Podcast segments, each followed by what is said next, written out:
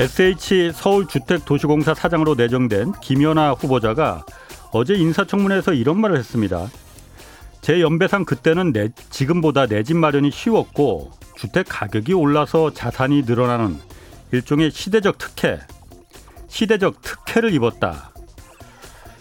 잘 아시다시피 김연아 후보자는 여러 채 부동산 갖고 있습니다. 서울 강남구 청담동에 아파트 한 채, 그리고 부산에 두 채, 또 서울 서초구에 상가도 한 채 보유하고 있습니다. 김 후보자가 1969년생이니 한창 경제활동을 하던 그 시대에 부동산으로 시대적 특혜를 입었다는 말이 아주 그렇게 틀린 말은 아닐지도 모르겠습니다. 그렇지만 시대적 특혜를 한 채도 아니고 네 채나 입었습니다. SH공사는 서울시 서민들의 주거 안정을 위해서 매우 중요한 기관입니다. 부동산 투기로 큰 돈을 버는 그런 시장 논리가 작동하지 않도록 해야 하는 공기업입니다. 작년 이맘때 노영민 전 대통령 비서실장이 반포와 청주에 집을 두 채나 갖고 있다 해서 김연아 후보자는 이런 말을 한 적이 있습니다. 제발 그만하시고 물러나라. 적어도 대통령 비서실장이면 이 지경에 이르게 한 책임을 져야지 아직도 계산만 하느냐. 빠른 결심으로 자존심이라도 건지시기 바란다. 라고 말이죠. 네, 경제와 정의를 다잡는 홍반장 KBS 기자 홍사원입니다. 경제쇼 이제 유튜브뿐 아니라 콩 앱으로도 보실 수 있습니다. 콩 앱 하단에 있는 캠코더 마크 누르시면 됩니다. 자, 홍사원의 경제쇼 출발하겠습니다.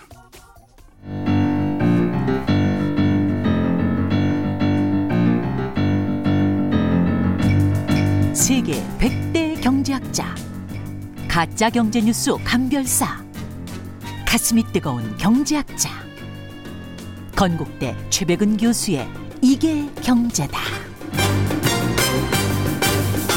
네, 경제 이슈 분석하는 이게 경제다 시간입니다. 최백은 건국대 경제학과 교수 나오셨습니다. 안녕하세요. 네, 안녕하세요. 오랜만에 뵙겠습니다. 예, 거의 한 달 만인 것 같습니다. 한 달밖에 안 됐나요? 두 달 된 것 같은데. 예, 달수로는 두 달인 것 같습니다. 그렇군요. 예. 오늘 최 교수님께서 직접 준비해 오신 주제가 있어요. 우리가 살아가는 시대를 이해하는 데 도움이 될 만한 것들을 좀 얘기해 주시겠다. 예. 이게 굉장히 철학적입니다. 예. 살아가는 시대를 이해하는데 도움이 될 만한 거. 물론 경제 프로그램이니까 경제에 관련된 얘기겠죠. 예. 혹시 정치 얘기 하시려는 거예요? 아닙니다. 아니에요? 예. 자, 어떤 겁니까 그러면은? 우리가 사실 지금 굉장히 급변하는 시대에 살고 있거든요. 그렇죠. 그러면 급변한다는 얘기는 그러니까 우리가 어디를 향해서 가고 있는지는 그걸 알고 사는 거하고 모르고 사는 거하고는 엄청난 차이를 만들어내죠. 항상 급변이었는데 한국 사회는. 한국 사회뿐만 아니라 전 세계가 또 속도가 굉장히 빨라지고 있고요. 그런데 그러니까 모르고 가고 있다는 얘기는 아주 짙은 안개 속을 걸어가는 느낌인 거고. 그렇죠. 이제 그런 점에서 그러니까는 이건 자녀를 키우는 부모 입장이라든가 아니면 지금 그러니까는 한참 사회생활을 시작할 청년들이라든가 아니면 기업이든 국가든 간에 지금 우리가 어디를 향해서 가고 있는가를 이해를 해야지만이 준비를 할 수 있는 것이고 그렇죠. 지금 우리가 많은 문제들을 우리가 사실은 직면하고 살고 있는데 성장률도 계속해서 둔화되고 있고 여러 가지가 일자리도 굉장히 문제가 있고요. 양극화도 심해지고 있고요. 그러니까 이런 것들이 그러니까 우리가 왜 발생하는가 이런 것들은 좀 우리가 좀 이해할 필요가 있는데 저는 그 이해도가 좀 정부라든가 기업이라든가 개인은 물론이고 좀 많이 부족하다. 그리고 이것은 굉장히 이 부족한 걸로 그치는 게 아니라 굉장히 그 삶에 혹은 국가의 운명에 굉장히 큰 영향을 미칠 수밖에 없다고 보고 있고요. 예를 들어서 제가 이렇게 던지겠습니다. 예를 들면은 이거예요. 미국이 어쨌든 간에 경제적으로 가장 앞서가고 있는 나라니까는 미국이라는 나라를 하나 예를 들면 이런 겁니다. 미국에서 2000년 이후에 한 제조업 일자리가 한 500만 개 이상이 없어졌어요. 500만 개 이상이 없어졌고요. 그리고 2000년이라는 수치가 굉장히 어쨌든 간에 상징적으로 보여주고 있는데 2000년. 제조업 시대 때 미국의 상징적인 기업 중에 하나가 제너럴 일렉트릭입니다. 그렇죠. 제너럴 일렉트릭이 그 당시에 주가가 한 60달러 이렇게 하다가요.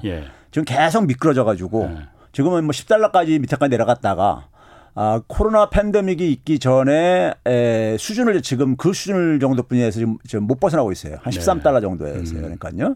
그래서 끝내는 2018년도에 다우지스에서 다우지스 원년 멤버인데 축출당했죠. 그렇죠. 더 이상 미국을 상징하는 기업이 아니다 해가지고 축출당했죠. 그리고 이제 그 2000년 이후에 또 어떤 변화가 생기냐면요. 대학 교육이 그러니까는 굉장히 그 효과성이 급격하게 떨어지기 시작해요. 2000년 이후부터? 예. 예. 오바마 정부 때 이제 그걸 조사를 했는데, 예.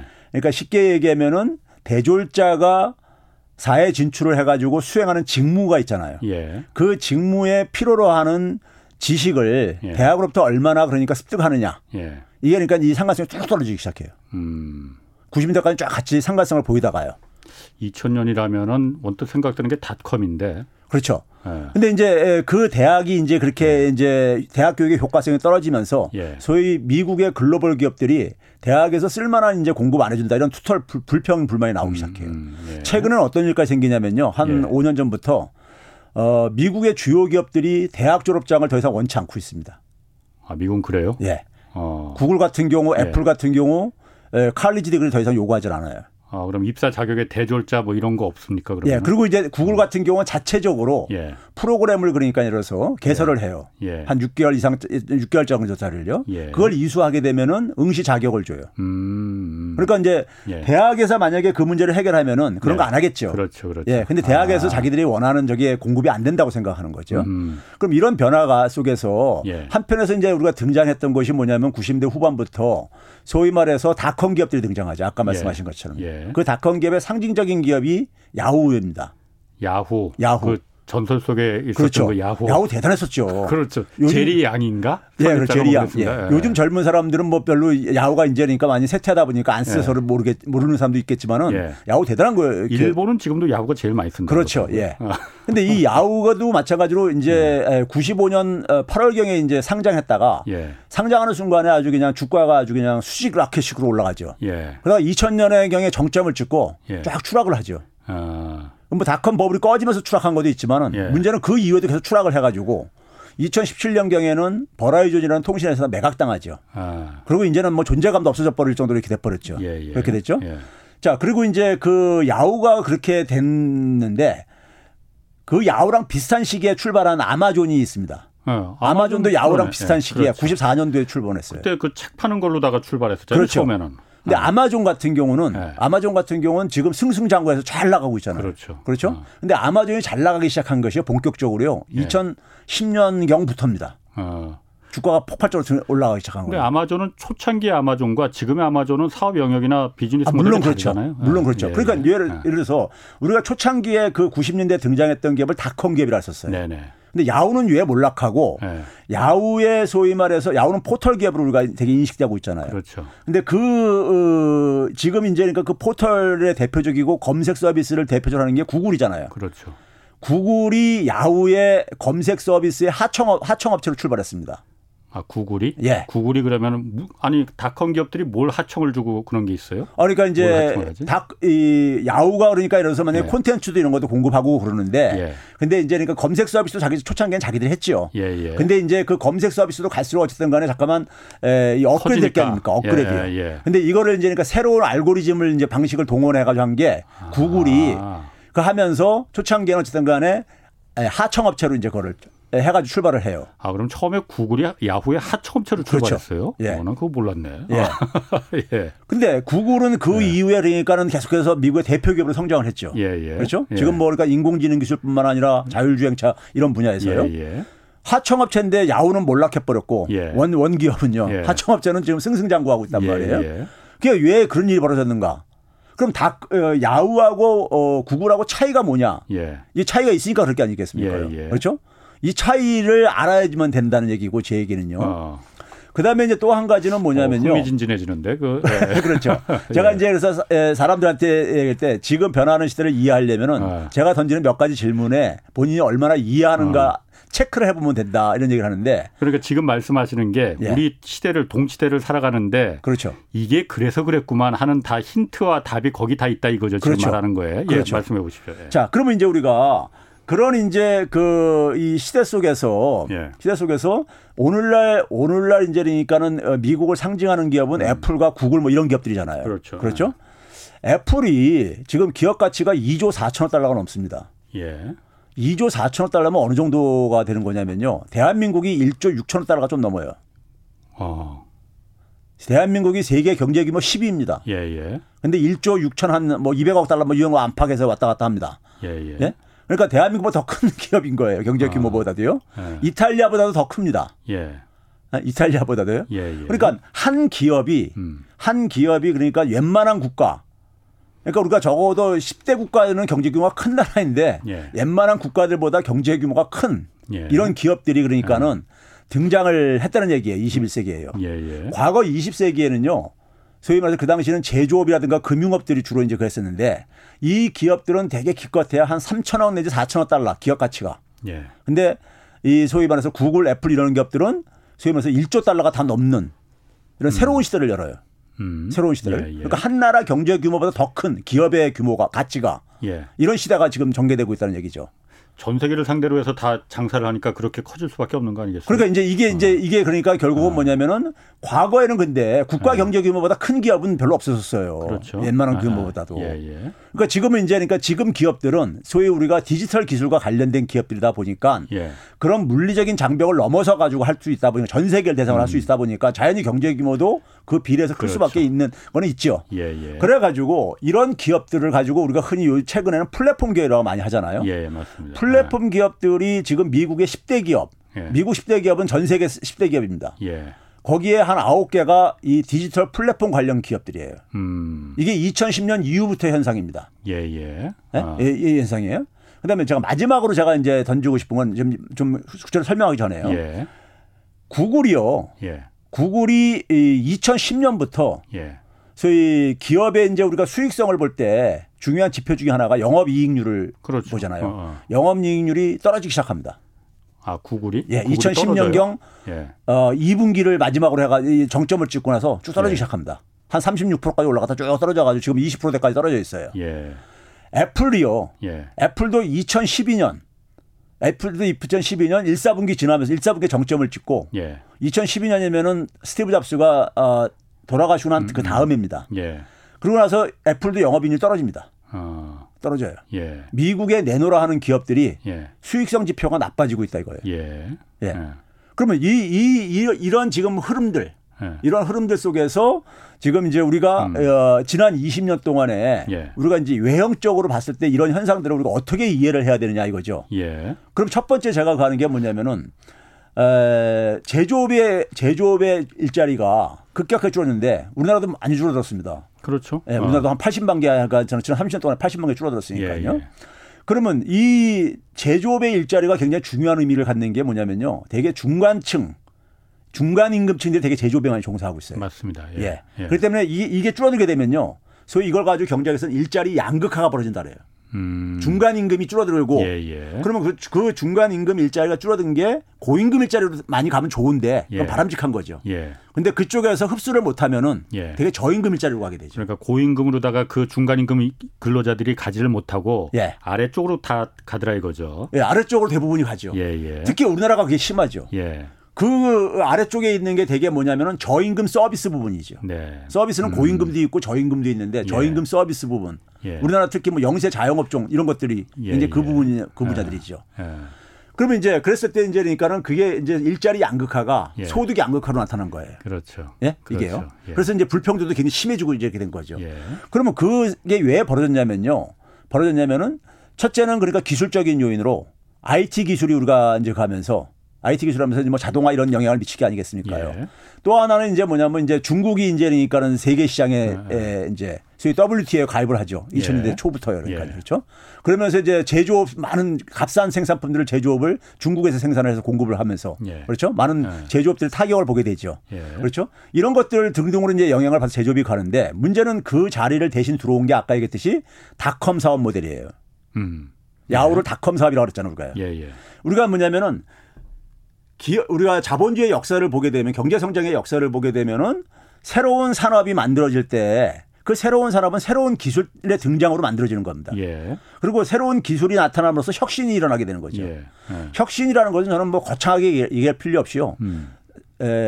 돈벌이 방식이라고 정의를 합니다. 거칠게 얘기하면. 방식이 혁신이다. 예, 돈벌이 방식. 비즈니스 모델. 예, 예. 비즈니스 모델이요. 사업 모델. 비즈니스 모델은 그럼 닷컴 사업 모델인 야후가 예. 왜 몰락했느냐. 예. 그리고 그 이후에 오늘날은 그러니까 우리가 닷컴 사업 모델이라고 안 불러요.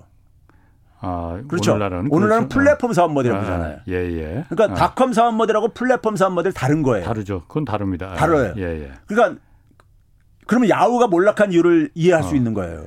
야후는 뭐냐면 플랫폼 사업 모델로 진화를 못한 거예요. 아, 그래서 망했다. 예.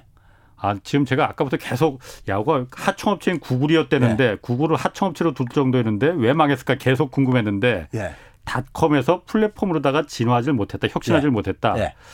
아, 흥미진진해집니다. 예. 계속해 보시죠. 그러니까 우리가 90년대 중반에 IT 인터넷 혁명이 발생하잖아요. 예, 예. 그걸로 인해 가지고 경제 활동이 오프라인에서 예. 온라인으로 우리가 가능해진 거잖아요. 기술적으로요. 예, 예. 예. 그럼 이제 온라인에서 디지털 상에서 소위 말해서 새로운 경제 생태계가 이제 조성이 돼야지만이 그게 이제 확산이 되는 거란 말이에요. 예, 그 기술들이요. 예, 예. 그러면 이제 우리가 야후나 이런 것들은 그러니까 소위 말해서 우리 지금 쇼핑몰 같은 걸 생각하면 되는 거예요. 예, 예. 그러면 그런 거 가지고 그러니까 우리가 이렇게 기술적인 기반이 만들어졌으니까 그게 등장을 한 겁니다. 예. 했는데 플랫폼 사업 모델하고 야후하고 차이는 뭐냐면요. 야후가 우리가 처음 등장했을 때 저는 있잖아요. 요즘은 예. 요즘 젊은 사람들은 그 당연하게 생각할 수 있겠는데 이메일 서비스를 우리가 시작하면서 예. 예. 굉장히 처음에 하기가 신선한 충격이었잖아요. 이메일 계정을 주고 막 그러면서요. 그렇죠. 공짜로 막 주고 그랬어요. 그래서 그 당시에 뭐 우체국도 없어질 것 앞으로 뭐 이런 얘기도 나오고 그랬었잖아요. 예. 그렇죠. 편지 붙일 일 없고 그러니까요. 예. 그렇죠. 그래서 이제 그런데 이메일 서비스를 제공을 해주고 예. 그러면서 이제 그러니까는 했는데 야후가 어떻게 했습니까? 그다음에 콘텐츠도 공급해주고 이제 그랬는데 예. 어떻게 했냐면은 우리가 이메일을 받게 되면 그걸 저장을 하고 싶을 게 아닙니까? 예. 버리고 싶은 것도 있지만 그러니까 용량이 많이 필요해지잖아요. 그러니까 용량을 좀 더 늘려줄 테니까는 돈을 내라.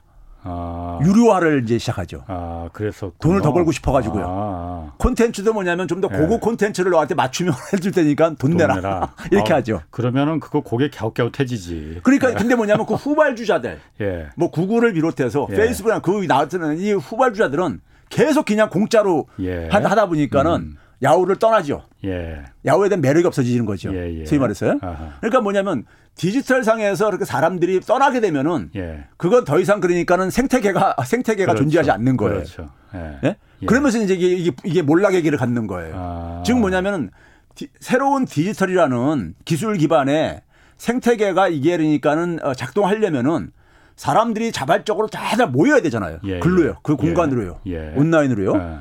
그게 바로 뭐냐면 플랫폼이라는 생태계인 겁니다. 예. 이게 플랫폼이라는 생태계예요. 예. 그러니까 그 플랫폼 생태계는 특징이 뭐냐면 사람들이 다 일단 모이게 해야 됩니다. 자발적으로.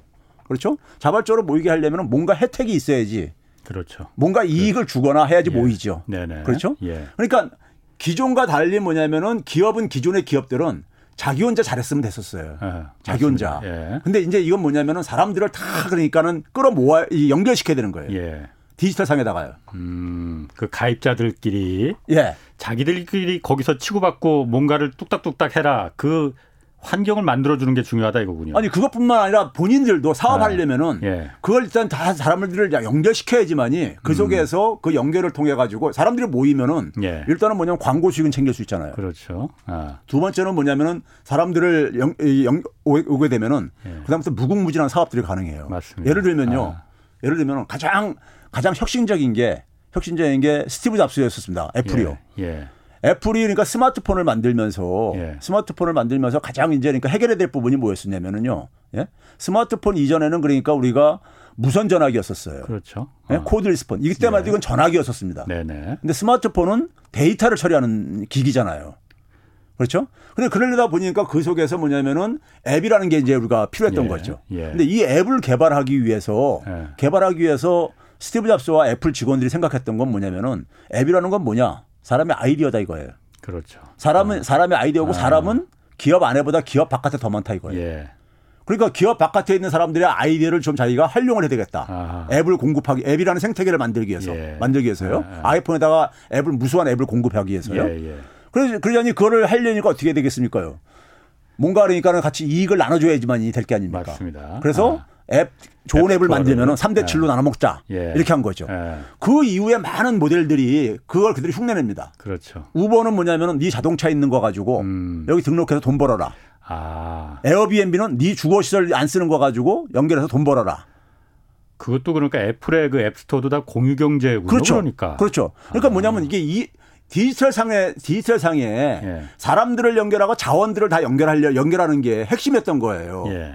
핵심이다 보니까는 그 속에서 이익 공유를 하지 않으면은 예. 연결이 안 되지죠. 그렇죠. 내가 거기 참여할 이유가 없지. 그렇죠. 예. 그게 바로 뭐냐면 기존의 이전의 사업 모델하고 다른 차이였던 거예요. 이전의 사업 모델. 이전의 사업 모델은 기업이 자기 혼자만 잘하면 됐었던 거예요. 예. 근데 이제는 뭐냐면 세상을 다 연결시켜야만 되는 예. 시대가 됐단 말이에요. 예. 근데 연결시키려니까는 이익을 공유해야지만 되고 예. 그래야지만이 상대방 자원하고 내 자원을 연결시켜서 협력을 해가지고 가치를 만들어낼 수 있더라 이거예요. 예. 어. 이거를 안 게 플랫폼 사업 모델들인 거죠. 예. 그러니까 소위 말해서 우리가 경제학에서 기업가를 돈 냄새를 기가 막히게 맡는 사람들이라고 우리가 얘기를 하는데 예. 그거를 이제 그러니까 야후는 그거를 깨닫지 못한 거죠. 그걸 왜 못 깨달았을까 그러면 야후는요? 그러니까 이게 뭐냐면요. 새로운 생태계가 벌어지는데 예. 새로운 생태계를 기존의 그러니까 사업 사고 방식으로 하게 되면은 그게 아닌 거죠. 그러니까 돈 받아야겠다라고. 내가 그러니까 더 용량을 많이 제공해 주는데 당연히 예. 돈 더 받아야 되는 거지. 이게 전통적인 사업 모델 저거잖아요. 예? 더 좋은 서비스를 했으면은 더 많이 내가 돈을 받을 권리가 있는 거 아니냐 이렇게 생각할 수 있잖아요. 사실 그런 건데. 그렇죠. 예. 그런데 그게 오프라인에서는 그랬는데 예. 온라인에서는 전혀 다르다 이거죠. 세상이 그렇게 바뀌었다 이거죠. 바뀌었죠. 예. 그래서 닷컴 사업 모델은 그러니까 플랫폼 사업 모델을 진화한 기업은 살아남습니다. 예. 살아남은 게 바로 아마존이에요. 예. 아마존은 플랫폼 사업 모델에 적응을 한 거죠. 적응을 해서 살아남은 거고 적응 못한 기업은 이제 쇠퇴를 하죠. 예. 그리고 이제 플랫폼 사업 모델들이 그 자리를 대체하는데 예. 예를 들어 초창기에 나온 게 이제 구글 모델이죠. 저는 이제 구글, 예. 구글링 없이는 못 살거든요. 예. 거기 엄청나게 많이 이제 자료 이런 조사를 거기서 하기 때문에. 그렇죠. 예. 그러면 이제 구글이 그 엄청난 사실 투자를 해가지고 그 저한테 혜택을 줄 거란 말이에요. 예. 그럼 구글이 그 엄청난 투자를 해가지고 그냥 공짜로 줄 일은 없을 게 아닙니까? 그렇죠. 저는 뭘 구글한테 주느냐. 거기 일단 연결돼 있으니까는 맨날 연결하고 그러니까 광고 수입에 기여도 하기도 하지만은 흔적을 남기잖아요. 네, 데이터죠. 그거 정말 데이터죠. 중요합니다. 예. 전 세계 60억 인구에 그렇죠. 그러니까 이게 이제 뭐냐면은 이 데이터가 사람들이 이거 연결되는 곳이 바로 플랫폼인 거예요. 서울역처럼요. 예. 이 플랫폼이 굉장히 매력적인 플랫폼이면은 데이터도 빅데이터가 나오는 겁니다. 예, 그렇죠. 빅데이터가 나오면서 소위 말해서 4차 산업혁명 시대의 출발이 열립니다. 4차 산업혁명의 핵심은요, 저는 여러 기술을 얘기하지만은 인공지능 기술입니다. 예. 인공지능 기술이에요. 예. 인공지능 기술이요. 제가 예. 미국에서 대학에서 공부할 때 80대 예. 초반에 열풍이 불었었어요. 한번 80대 초반 중반에요. 예. 에, 그 학문이요. 예. 그러다가 80대 후반부터 이게 사그러들어요. 예. 그때 사그러드는 이유가 뭐냐면은 데이터가 공급이 안 돼가지고요. 빅데이터가 확보할 수 없어가지고요. 그때는 그런 빅데이터라는 게 예. 개인들은 소유할 수 없게끔 국가나 그렇죠. 공공기관만 소유할 그렇죠. 수 있었던 데였거든. 그렇죠. 지금은 다 스마트폰에 누구나 다 그걸 그렇죠. 다 접근할 수 있으니까. 예. 그러니까 이게 바로 인공지능 기술은요. 예. 데이터 공급에서 실수율을 줄여야지만 이게 발달하는 거 이거 저 하는 거기 때문에 업그레이드 시키는 거기 때문에. 예. 그러니까 빅데이터가 공급이 돼지면서 예. 그러면서 이제 인공지능 기술이 본격적으로 이제 날개를 달기 시작합니다. 예. 그 기업 분야가. 예. 그래서 구글이 그러니까 인공지능 기술 분야로 진출을 하게 되는 거예요. 인공지능 기술 분야로. 예. 그래서 그러다 보니까 데이터의 중요성을 알기 시작한 거예요. 잠깐만요. 예. 그러면은 예. 제가 지금 재밌어서 예. 좀 질문을 중간중간 할게요. 구글은 그러면은 하청업체로 출발해서 예. 앞으로 데이터라는 게 사람들의 실제 데이터 그러니까 일반적인 그런 데이터 말고 생활 습관의 데이터 이런 것들이 뭘 검색하고 뭘 샀고 어디를 갔고 이런 게 굉장히 돈이 될 거다라는 걸 처음부터 알고 있었을까요 그러면? 그렇죠. 알고 그러면 그랬기 때문에 무료로 계속 공급을 하면서 용량을 늘려주면서 공급하면서 하면서 뭐냐면은 자기들 초기 투자금을 어쨌든 간에 최소한 유지라고 해소를 해야 되잖아요. 그걸 이제 광고 수익으로 이제 해결을 하면서 데이터 확보를 가지고 데이터를 미래 사업으로 이제 이렇게 연결시키려고 했던 거죠. 그러면 이제 이 지점에서 데이터 중요성이 이제 인식되기 시작합니다. 이게 20년 전의 얘기예요. 근데 우리나라 같은 경우는요. 우리나라의 플랫폼 사업 모델에 저는 가장 진술을 보여줬던 게 저는 카카오톡 나오면서 그걸 느꼈었어요.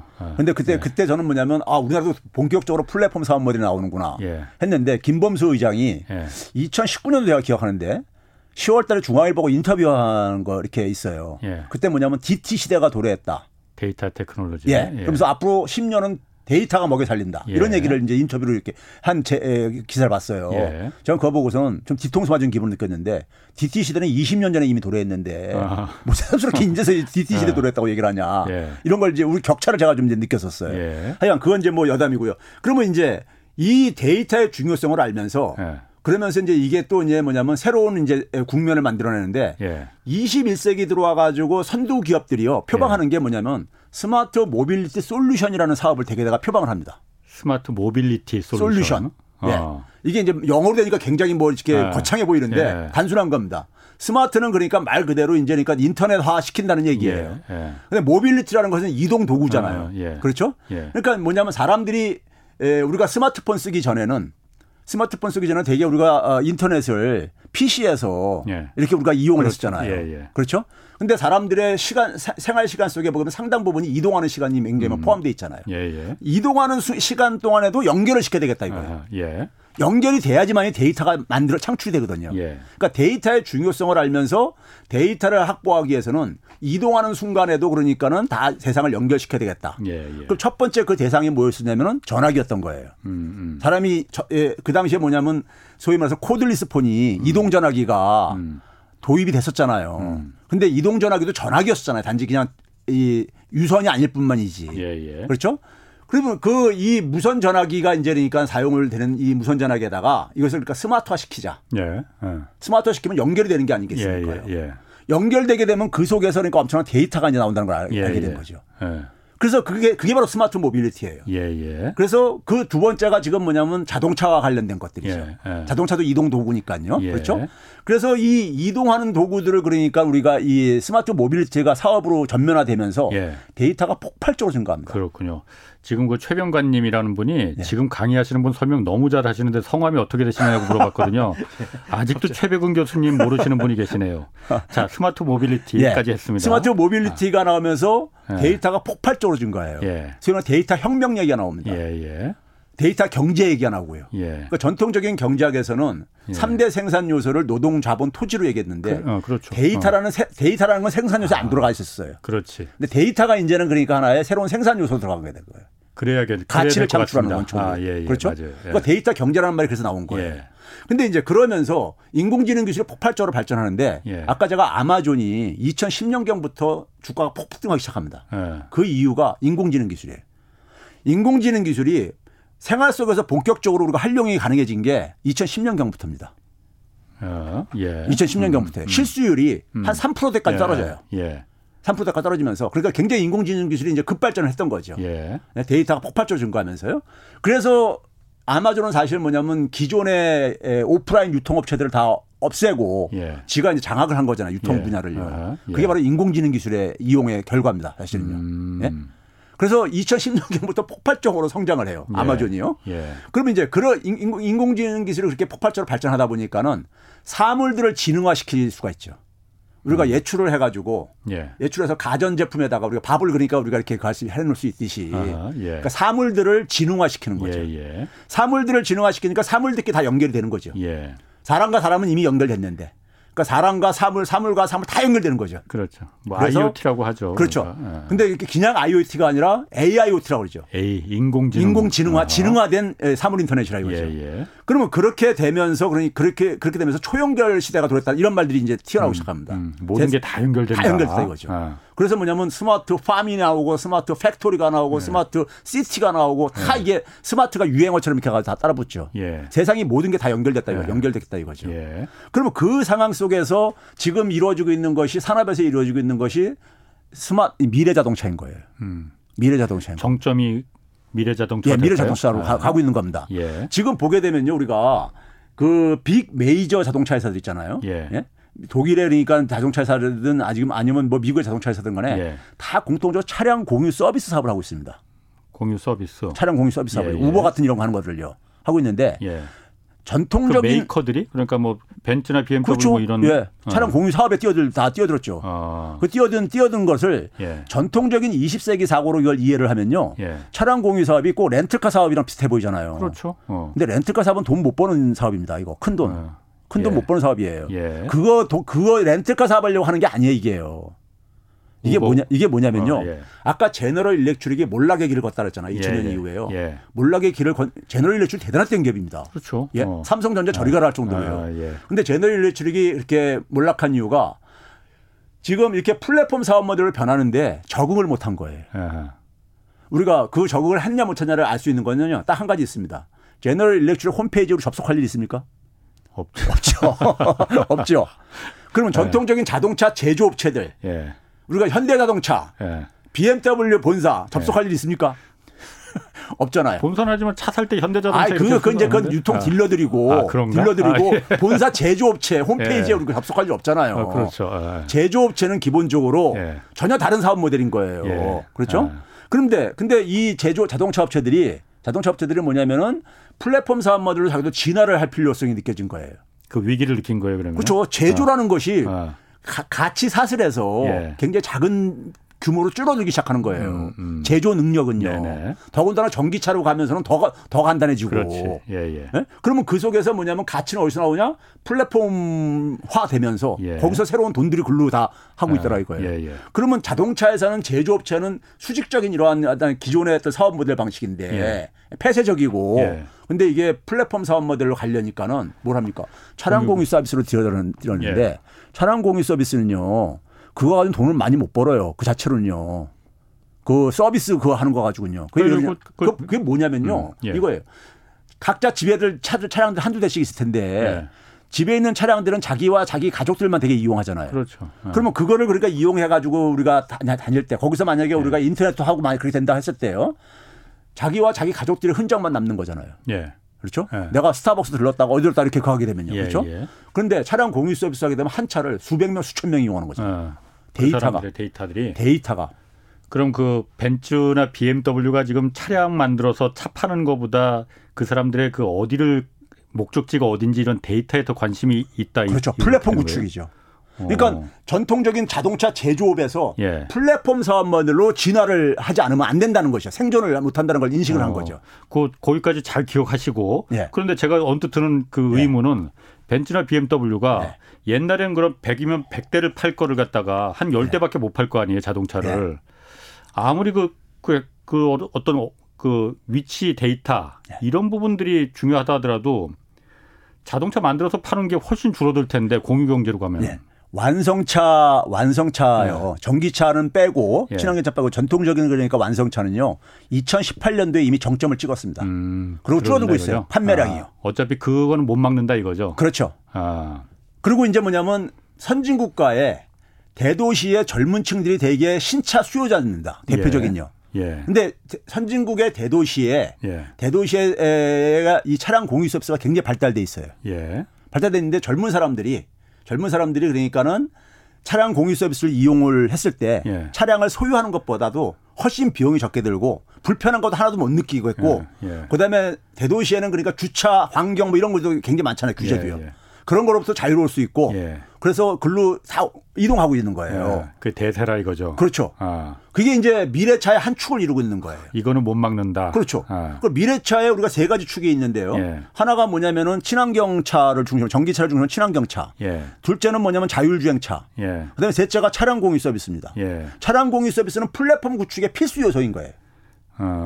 필수 요소인 거예요. 네네. 그럼 앞으로 이제 자율주행차까지 되게 되면은 예. 자율주행차가 되게 되면은 그 자동차 회사들이 그렇지. 그냥 차량 공유 서비스를 맡기고 그냥 그렇지. 사람 한 사람 채용할 필요 없는 거니까요. 맞습니다. 예? 이렇게 이제 운영이 되는 거예요. 예, 예.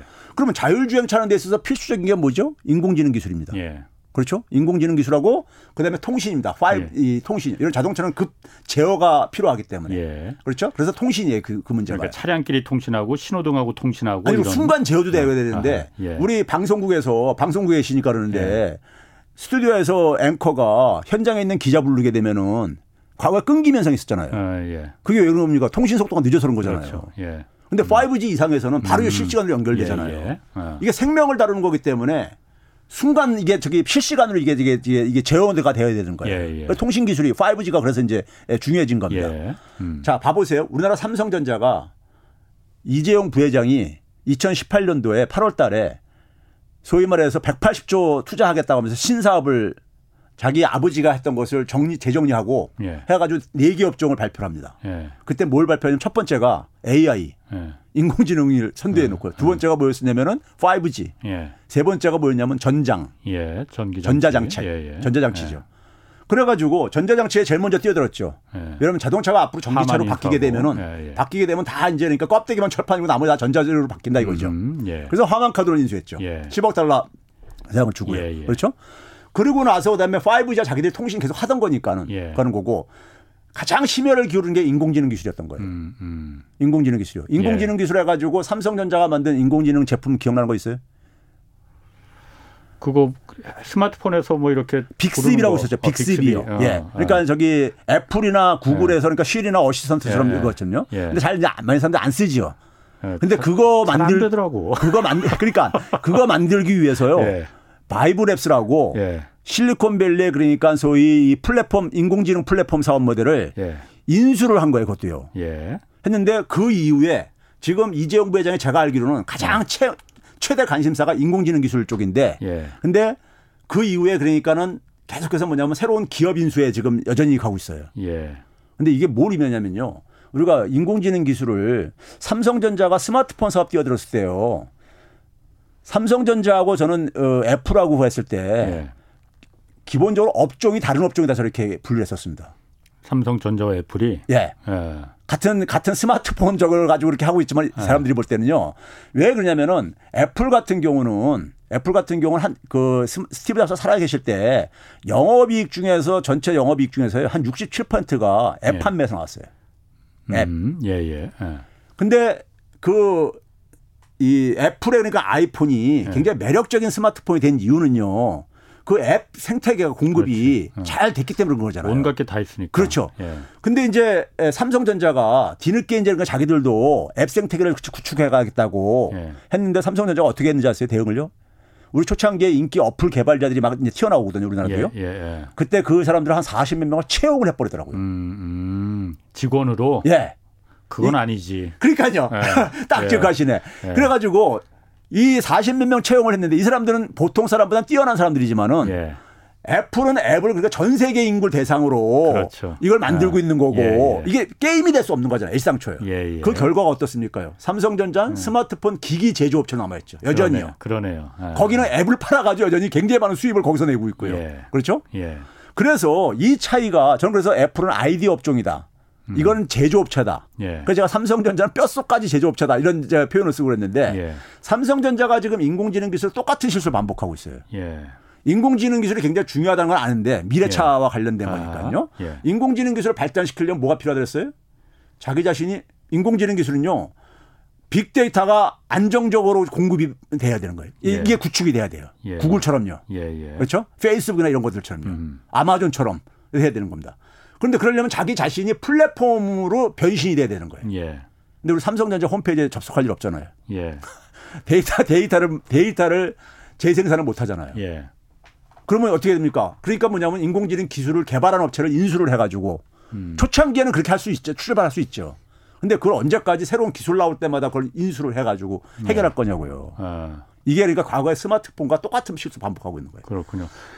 물 한 잔 드시고 그러면 제가 좀 우려스럽다기보다는 지금 말씀하시는 그런 인공지능이 빅데이터를 기반으로 해서 어차피 존재하는 거잖아요. 그러면은 빅데이터라는 게 그냥 한국이면 한국 사람들 5천만 인구의 데이터가 아니고 지금 우리가 필요로 하는 거는 그 빅데이터라는 건 전 세계 60억 인구들의 사용 그야말로 실제 생활 이런 빅데이터를 말하는 거잖아요. 이걸 그런데 갖고 있는 거는 삼성전자가 도저히 어떻게 현대자동차가 삼성전자가 도저히 가질래야 가질 수 없는 거잖아. 이거는 구글이나 애플, 아마존, 페이스북 이런 그야말로 빅테크 기업들이나 유일하게 가질 수 있는 거 아니에요? 아니죠. 빅데이터가 가능한 건요. 이게 디지털 기술에 기반을 하고 있기 때문에 디지털 기술은 아까 얘기했듯이 물리적인 공간의 제약을 벗어나잖아요. 자기만 매력 있는 플랫폼을 만들면요.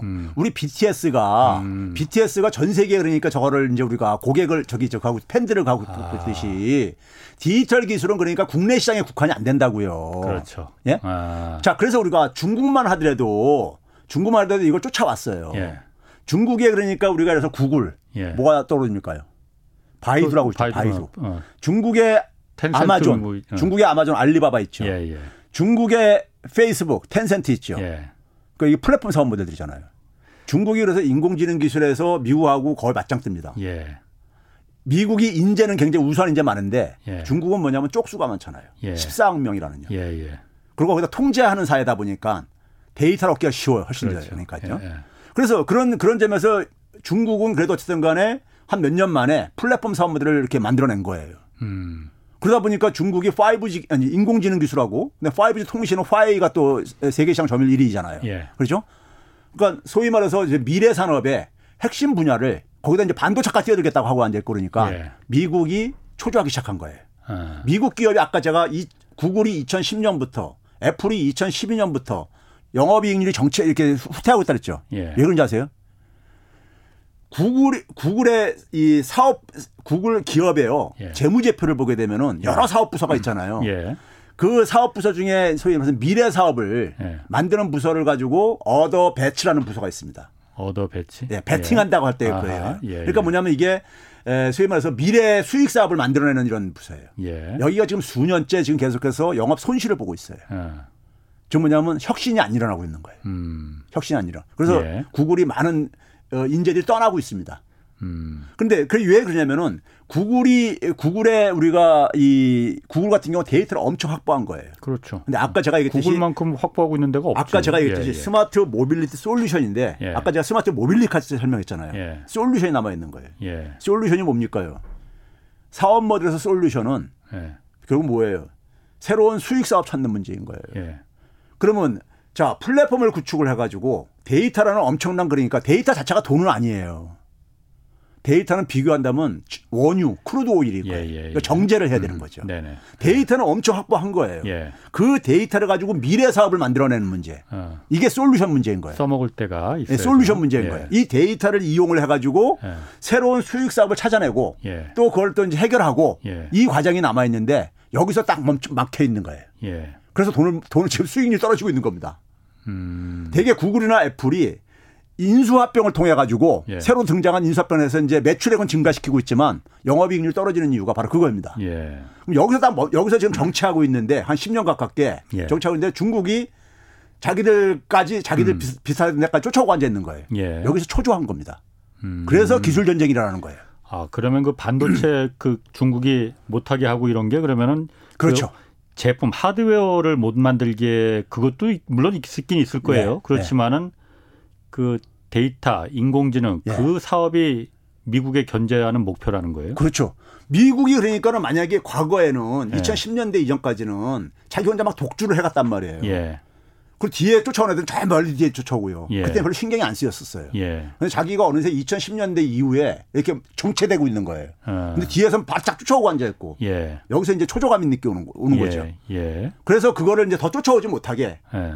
더 이상 더 크기 전에 예. 그걸 이제 제압해버리자, 못 크게 하자 하는 게 상징적인 게 바로 화웨이인 거죠. 그래서. 예? 예. 그리고 반도체를 그러니까 이제 이걸 이제 타겟에 맞추는 거고요. 반도체가 예. 어쨌든 간에 핵심 저거니까요. 예. 그렇죠? 여기에 이제 기술 전쟁의 이 이유가 있는 거, 배경이 있는 거예요. 그럼 한국의 예. 기업들도 예. 아까 말씀하신 대로 저는 그러니까 그렇게 생각했거든요. 간단하게. 야, 구글이나 애플이나 페이스북의 그 데이터를 전 세계 사람들이 모든 오늘 내가 뭘 검색했는지 어딜 갔는지 얘네들이 다 알고 있는데 미국 기업들이. 예. 예. 삼성전자가 현대자동차 그걸 어떻게 따라가겠어. 이건 경쟁이 안 된다. 이건 포기해야 된다라고 생각했는데 예. 매력적인 그런 플랫폼을 개발해서 예.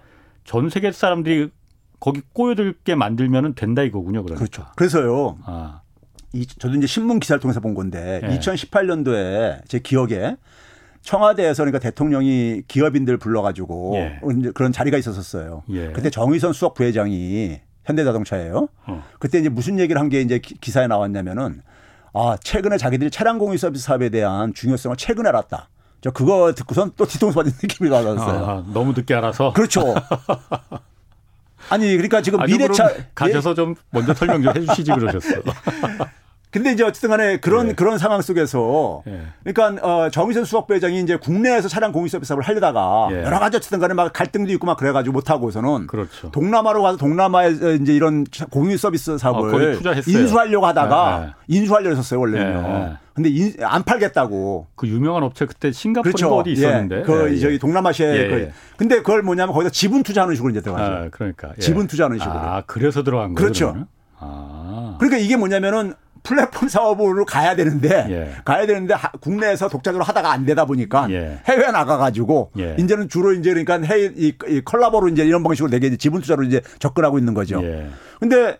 사실 우리나라 기업들이요 플랫폼에 대한 플랫폼 사업 모델에 대한 이해가 한 2, 3년 동안 굉장히 빈곤했었어요. 예. 그러니까 어떻게 하냐면 데이터의 중요성을 알겠고, 예? 알겠다 보니까 되게 어떻게 했습니까? 공공 데이터 개방해달라고.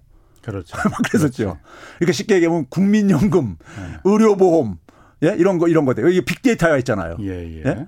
근데 이거는 이제 프라이버시 문제가 있잖아요. 예. 그래서 이건 시민단체하고 갈등이 생길 수밖에 없죠. 예. 그렇죠? 그렇죠. 그러니까 뭐냐면 우리나라가 지금 뭐냐면 이런 거예요. 중국은 그러니까 어찌됐든 간에 모방을 해서라도 플랫폼 사업 모델까지 만든 거예요. 예. 근데 우리는 거기까지 못 가고 있는 겁니다. 그게 중요하다. 예. 그런데 우리가 뉴스에서도 저도 항상 그런 부분 좀 듣거든요. 플랫폼 사업에 대해서 부정적인 시각들이 많아요. 많죠. 왜냐면은 예. 제주는 곰이 부리고 돈은 왕서방이 다 가져간다. 예. 그게 딱 박혀 있거든요. 그렇죠. 플랫폼 사업자 하면은. 예.